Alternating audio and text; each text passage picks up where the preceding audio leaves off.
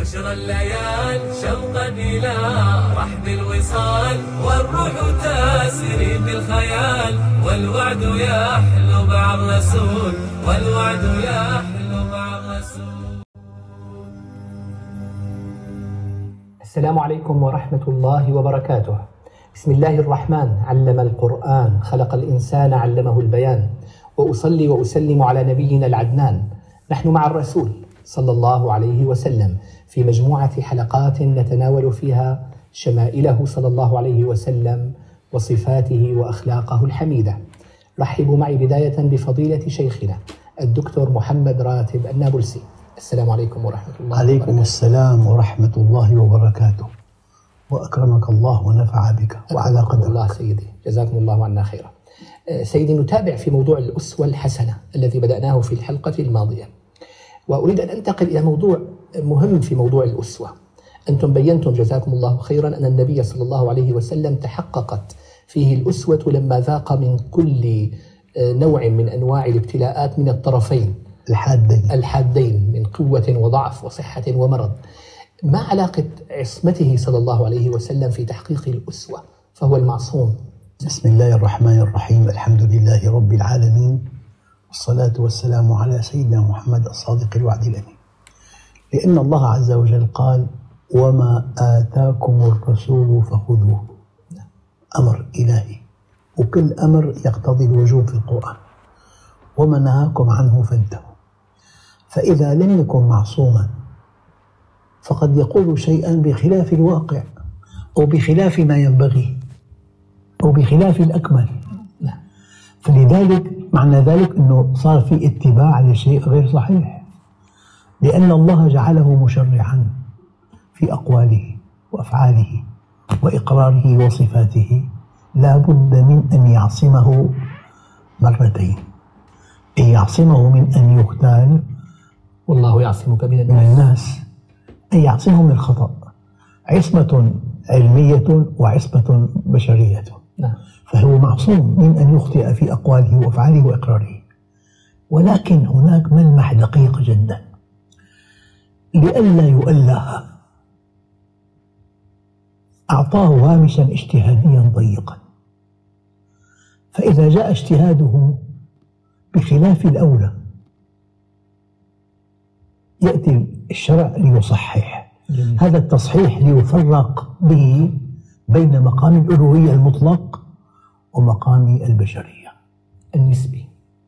لولا أنه بشر تجري عليه كل خصائص البشر لما كان سيد البشر. بشر. قل إنما أنا بشر مثلكم. يعني النبي يخاف. كأي بشر؟ بس خوفه معه إيمان معه ثقة بالواحد الديان معه خوف خوفه لا ينقله إلى اليأس.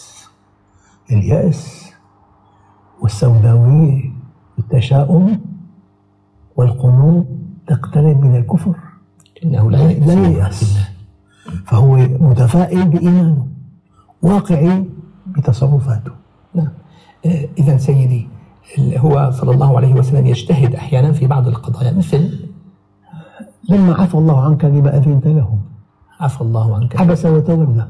لما عبس وتولى؟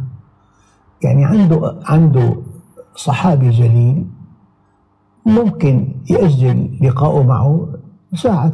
عبد الله بن مكتوم نعم.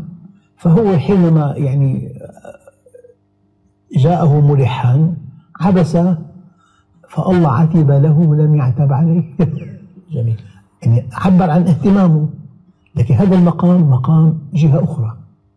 فالله عز وجل ما سمح له يعني جعل بعض ما فعل بعض فعله ما لا ينبغي تأكيدا على بشريته. قل إنما أنا بشر مثلكم يوحى إلي. أنما إلهكم إله واحد.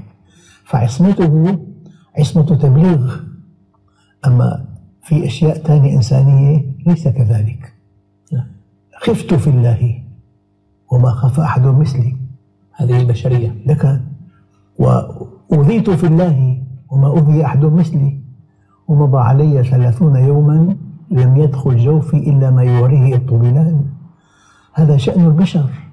ولولا أنه بشر تجري عليه كل خصائص البشر. لما كان سيد البشر. جميل.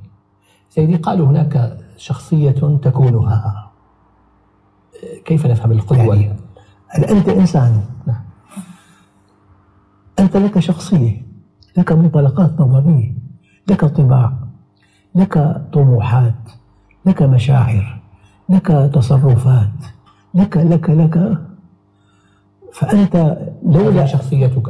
هي شخصيتك. تكونها. لكن تتمنى أن تكون كصحابي جليل في بذله للمال كسيدنا عثمان كصحابي آخر في شدته بالحق سيدنا عمر كصحابي آخر سيدنا الصديق في حلمه وتؤدته.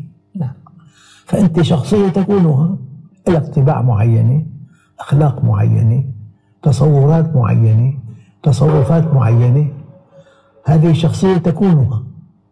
وفي شخصية تتمنى أن تكونها أن تكون في في قوتك كسيد كسيدنا عمر في حلمك كسيدنا الصديق في عطائك كسيدنا عثمان. هذا هذه القدوة أو هي الأسوة هي تك- التي تتمنى أن. تكونها.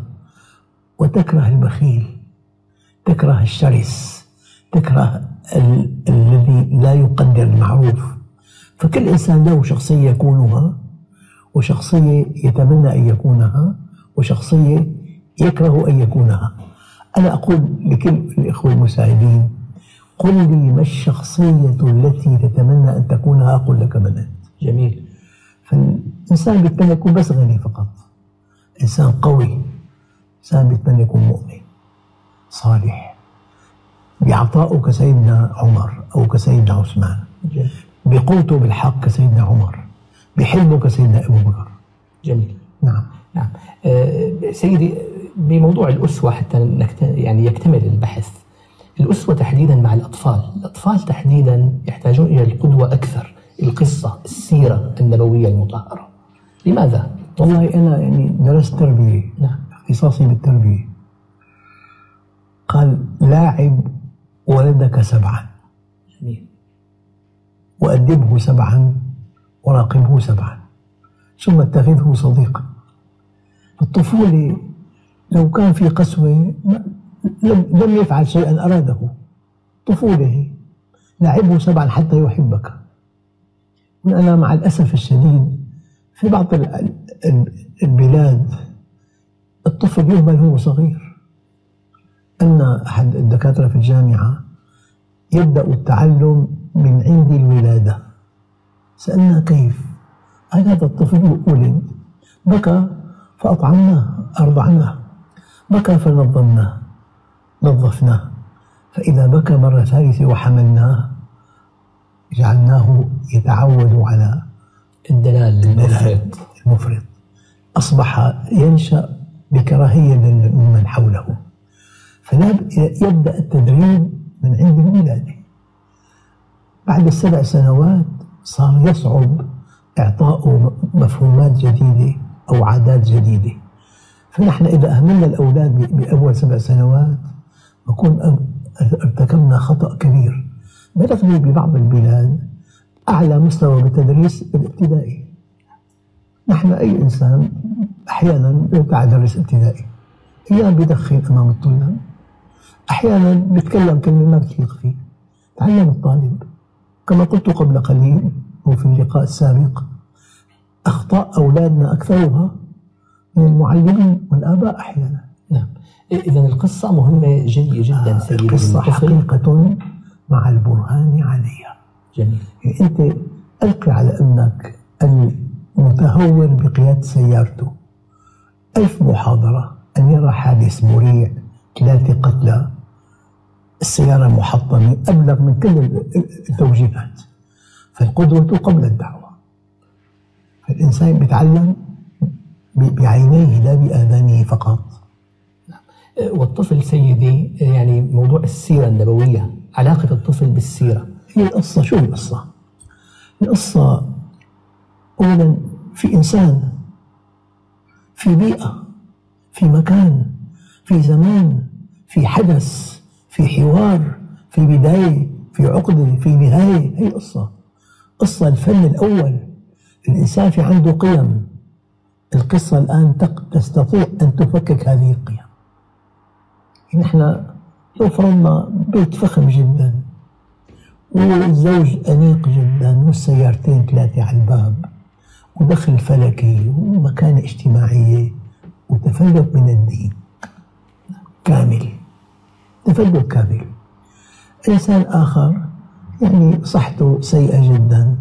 أولاده بالطريق زوجته عند الجيران. إهمال شديد للأولاد وهذا صاحب الدين.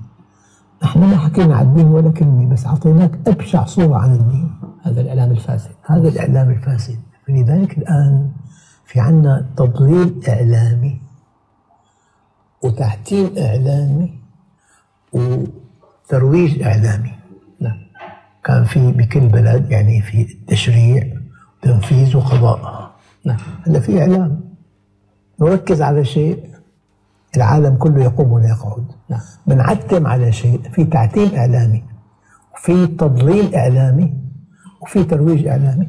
لذلك سيدي ينبغي أن نحرص أن نبني نحن القدوات لأطفالنا نعم. نعم. حتى لا يبني لهم الإعلام. القدوة قبل نعم. الدعوة. نبني لهم قدوة من الصحابة الكرام ومن النبي صلى الله عليه وسلم. جزاكم الله خيرا سيدي. بارك أحسن الله إليكم. إخوتي الأكارم لم يبق لي في نهاية هذا اللقاء إلا أن أشكر لكم حسن المتابعة. سائلا المولى جل جلاله أن تكونوا دائما في أحسن حال. أستودعكم الله الذي لا تضيع ودائعه. السلام عليكم ورحمة الله وبركاته.